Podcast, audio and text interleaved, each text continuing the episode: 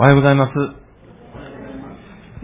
えー、礼拝のプログラムが一つ一つ祝福されていますことを感謝いたします。えー、御言葉の時が来ました。一言お祈りをして今日の箇所を開いていきたいと思います。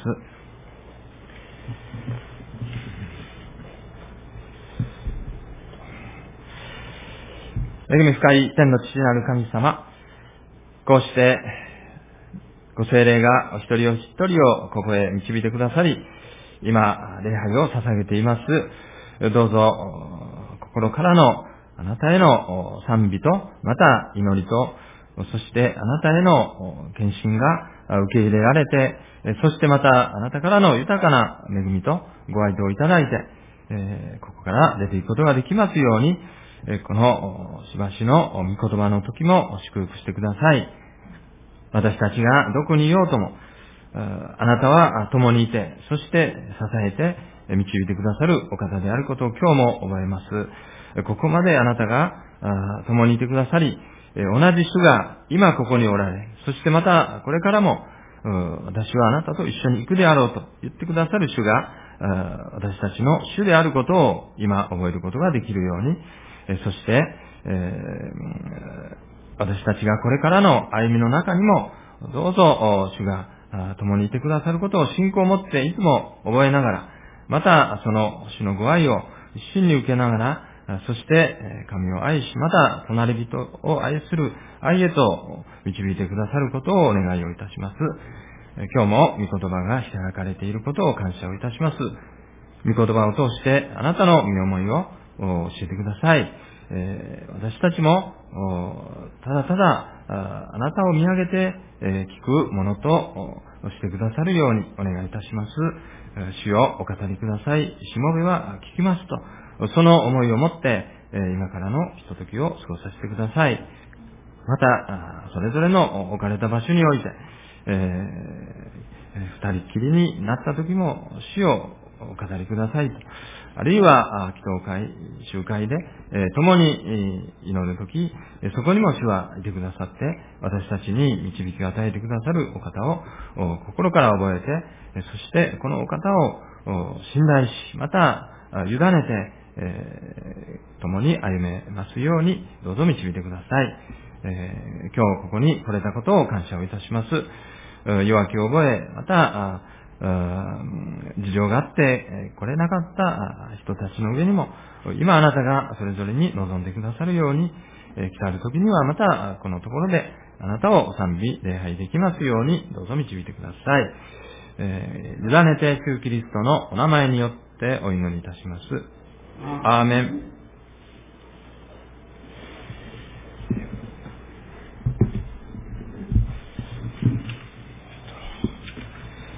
今日はマルコの福音書の14章を開いています。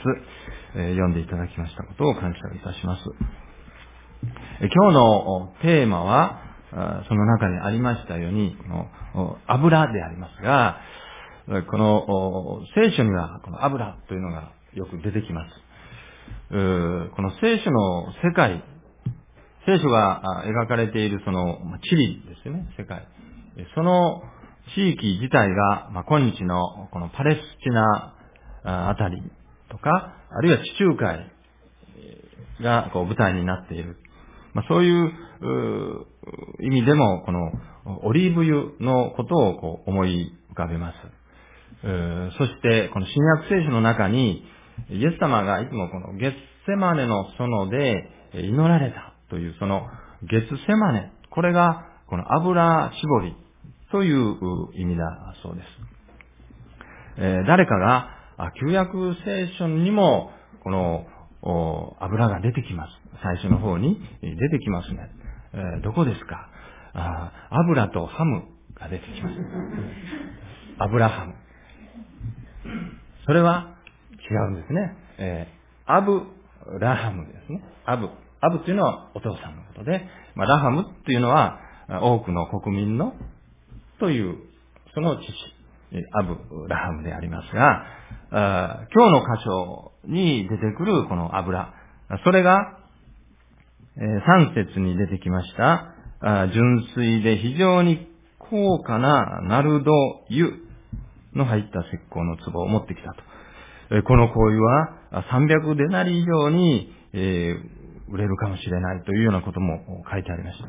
このナルド油ですが、これはサンスクリット語の香ばしいという意味のナラダから来ているということですね。ヒマラヤ原産のオミナエシ科の多年生草本の甘松、またその根から取った香油のことで、大変高価なものであった。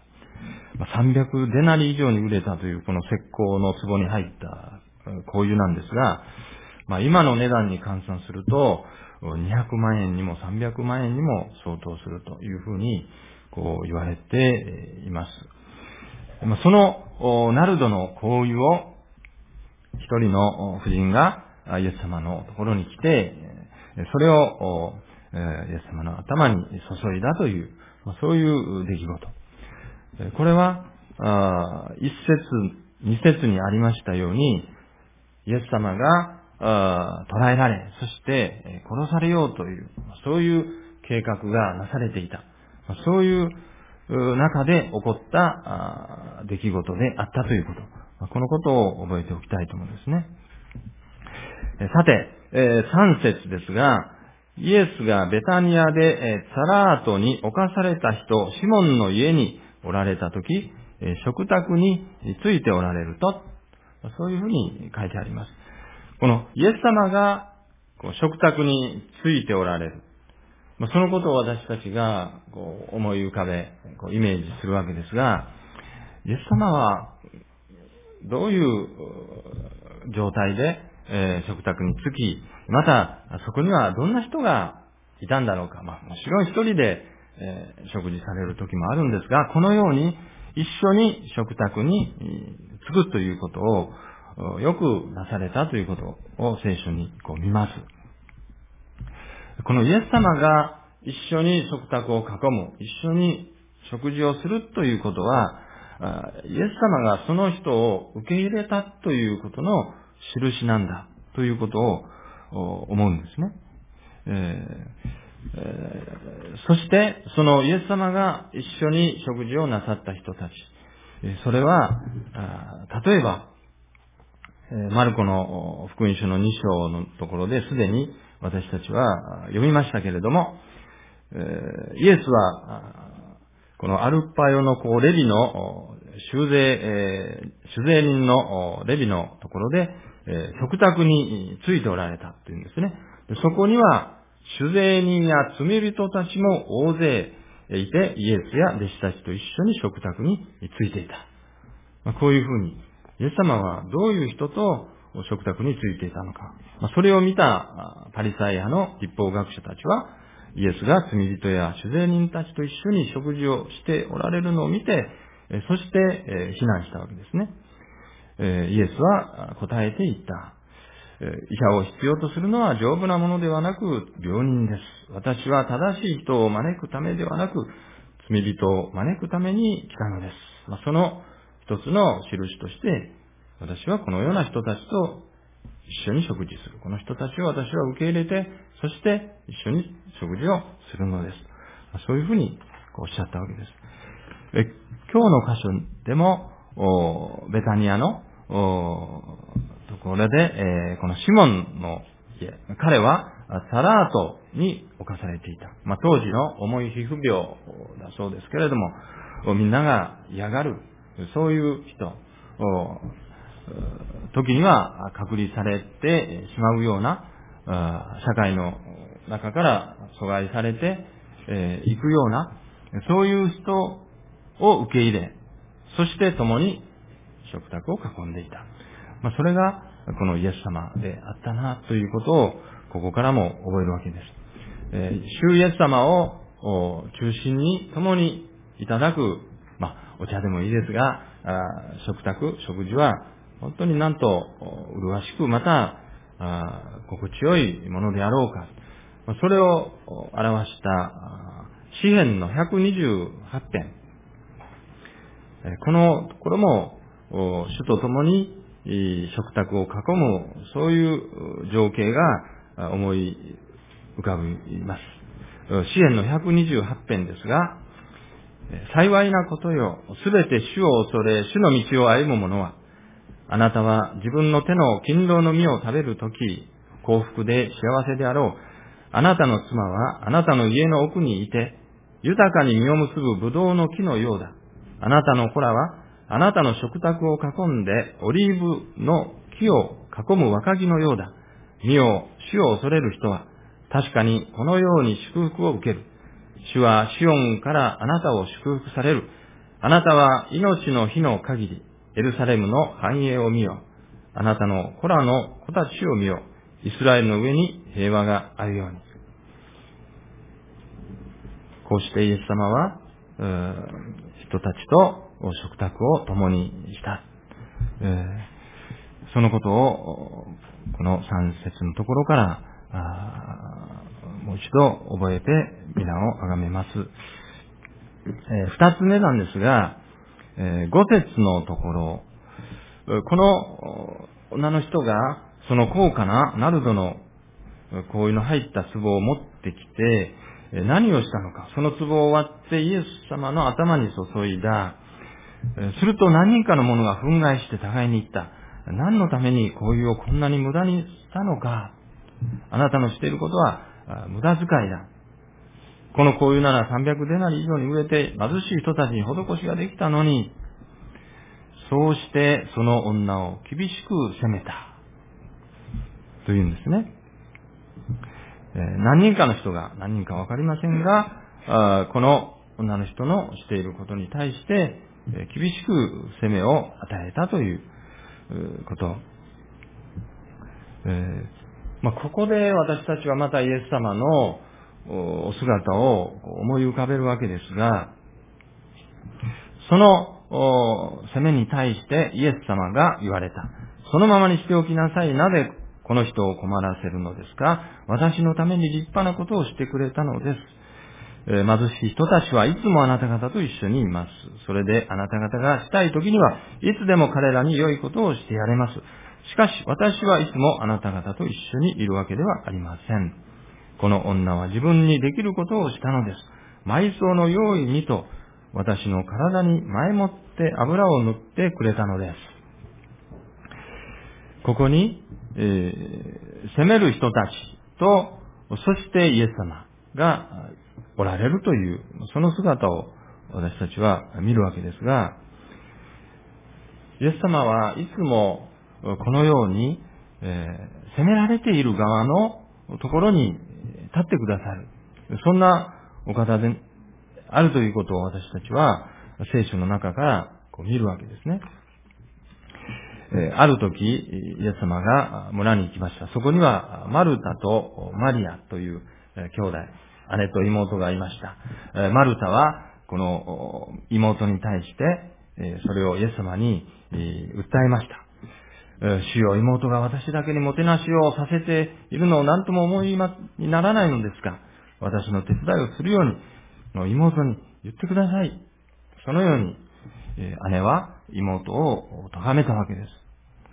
イエス様は、そうだな、妹のマリアはけしからんとおっしゃったのではなくって、マルタ、マルタ、あなたはいろいろなことを心配して気を使っています。どうしても必要なことはわずかです。いや、一つだけです。マリアはその良い方を選んだのです。彼女からそれを取り上げてはいけません。まここでも、イエス様は、咎められているマリアの側に立って、そしてそのマリアの思いを汲み取ってくださっている。決して、えマルタの言ってることは間違ってはいないでしょう。しかし、えー、イエス様のその思いやり、そして責められている人の心を悟って、そしてその思いを汲み取ってくださる、憐れみのお方である。それがイエス様。また、あある時、イエス様に触っていただこうとして人々が子供たちを身元に連れてきた。ところが、弟子たちは彼らを叱った。お前たちは子供をイエス様のところに連れてくることはけしからん。そのように責めたわけです。しかしイエス様は、その時も、弟子たちを叱って言われた。子供たちを私のところに来させなさい。止めてはいけません。神の国はこのような者たちのものです。そしてイエスは子供たちを抱き上げえ、彼らの上に手を置いて祝福なさった。えある時、立法学者たちとパリサイ人が会員の場で捕らえられた一人の女を連れてきて真ん中に置いて、そしてその女の人を責めた。あ先生、この女は会員の現場で捕まえられた。ですから、こういう女は石打ちの刑にすべきです。あなたはどうされますか？イエス様は、このように言いました。あなた方のうちで罪のない者が最初に彼女に石を投げなさい。そうすると、一人一人、えー、そこから立ち去っていった。うん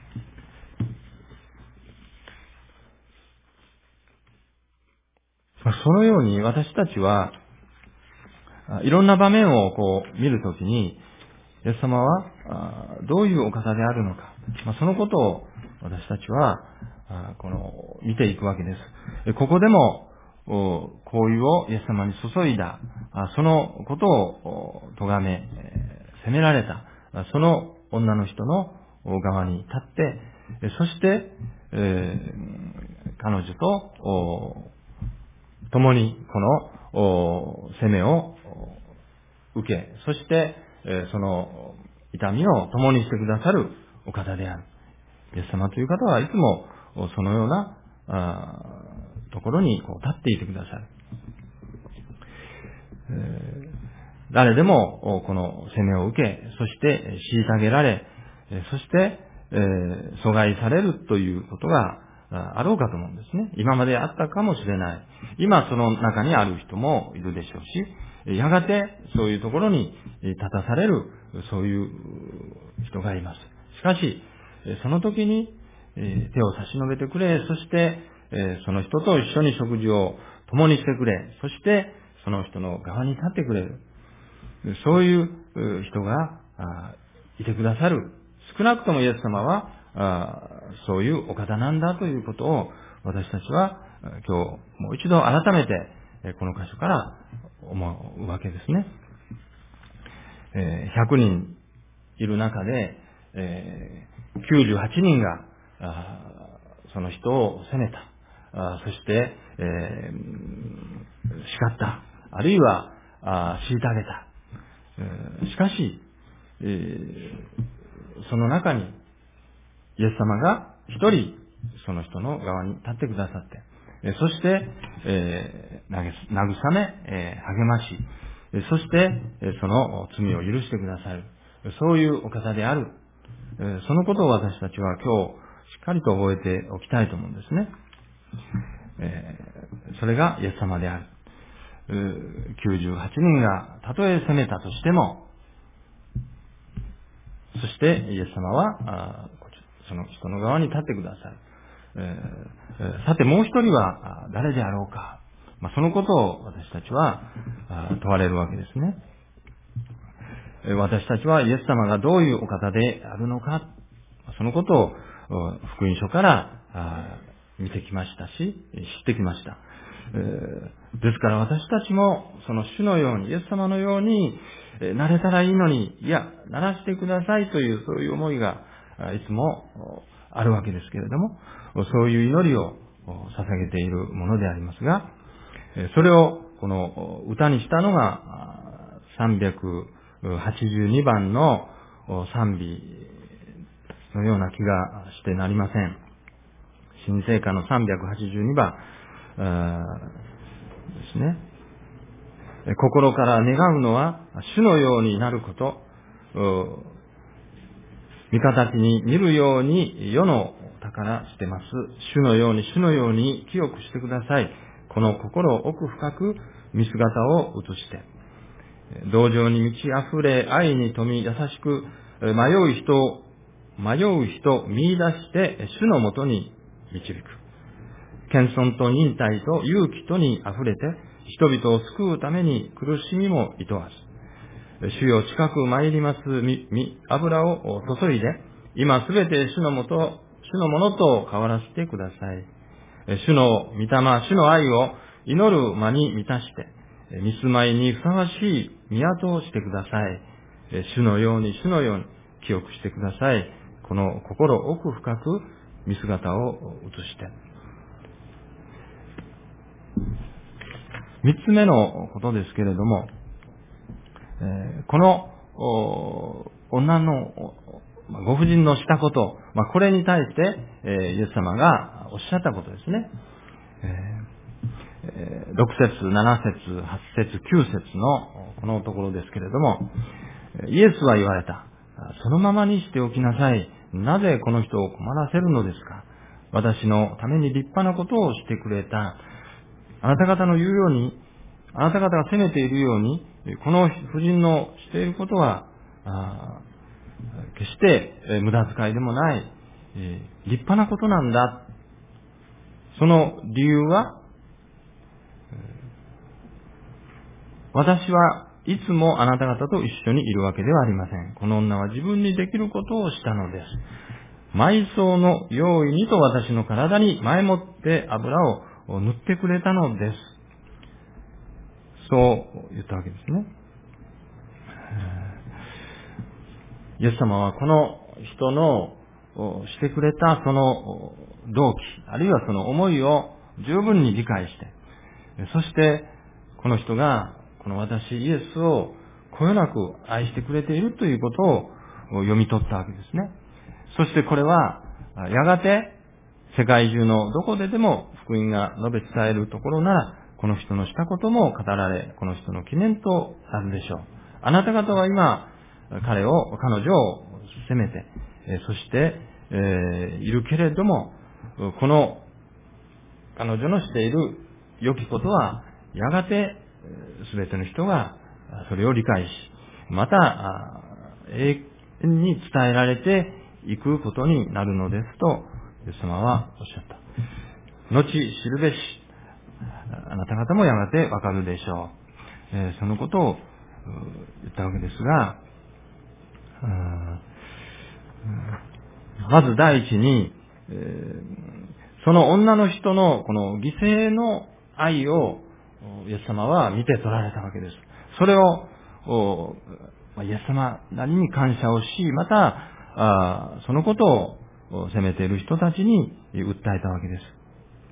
この人は、この私、イエスに愛と感謝を表すために、惜しみなくその自分の持っているものを捧げた。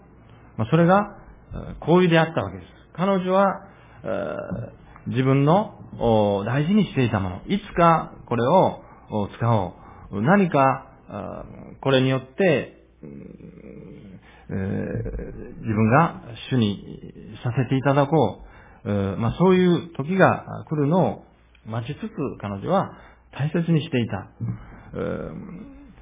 それを彼女は惜しげもなくこの主の頭に注いだということ。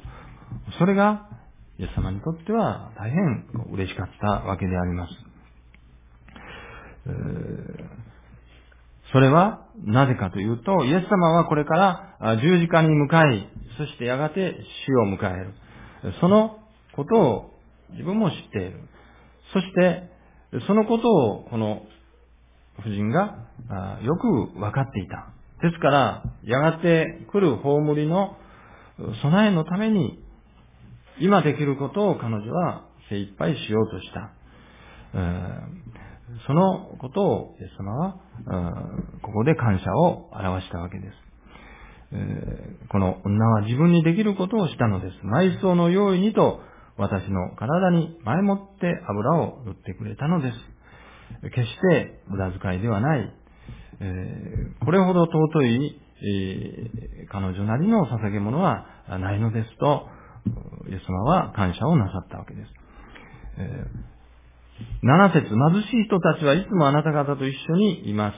それであなた方がしたい時はいつでも彼らに良いことをしてやれます。しかし私はいつもあなた方と一緒にいるわけではありません。要するに、いつでもできることと、今しかできないことがあるのだということをイエス様は私たちにも今日示してくださっている。貧しい人たちにしてあげたい、してあげよう。これは本当に尊い愛の技でありますし、え、今日でも明日でも思い立ったら、日本のどこかに私たちの身近なところにもいる。あるいは足を伸ばせばそこにいる。あるいは世界を見渡せば、たくさんの貧しい人たち、虐げられている人たち、助けを求めている人たちがいます。ですから、私たちの思いさえあれば、いつでも彼らに良いことをしてやれます。しかし、今しかできないこともあるんだ。それが、私が、もうすぐ十字架にかかって葬られるということ。その、それはもうこの時でしかない。そのことを悟ったこの夫人が、今しかできないことをしたということ。そのことをイエス様はここで、えー、評価したわけです。す、べ、ての営みに時がある。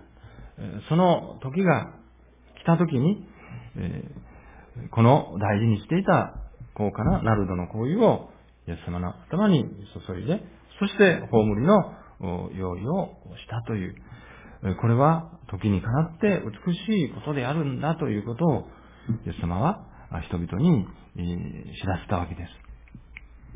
えー、そしてイエス様は彼女の行為は永遠の記念となるでしょう。そのように言われたわけですね。自分のしたことを責められ、そして、えーでいましたけれども、イエス様は分かってくださった。もちろん、分かってくださるお方であるからこそ、彼女は、今この時、自分の大事なものを惜しげもなく、イエス様に捧げたということ。これが、イエス様の御心にかない、そして、世界中どこででも福音が述べ伝えられるところなら、この人のしたこともまた語られて、えそれは記念となるでしょう。まさに、この21世紀のこの時、今、この礼拝の中で私たちはこれを知ることができ、またそれをもう一度皆さんと分かち合っている。この人のしたことの意味と、また、イエス様がそれを喜ばれたということを分かち合いました。おそらく世界中のどこかの教会でも、この箇所が開かれているに違いない。あるいはやがて、え開かれるでしょう。今までも、この箇所は何度も開かれてきた。神様のおっしゃったこと、イエス様のおっしゃったことは、偽りのない真実であったことを、もう一度覚えて、皆を崇めるわけです。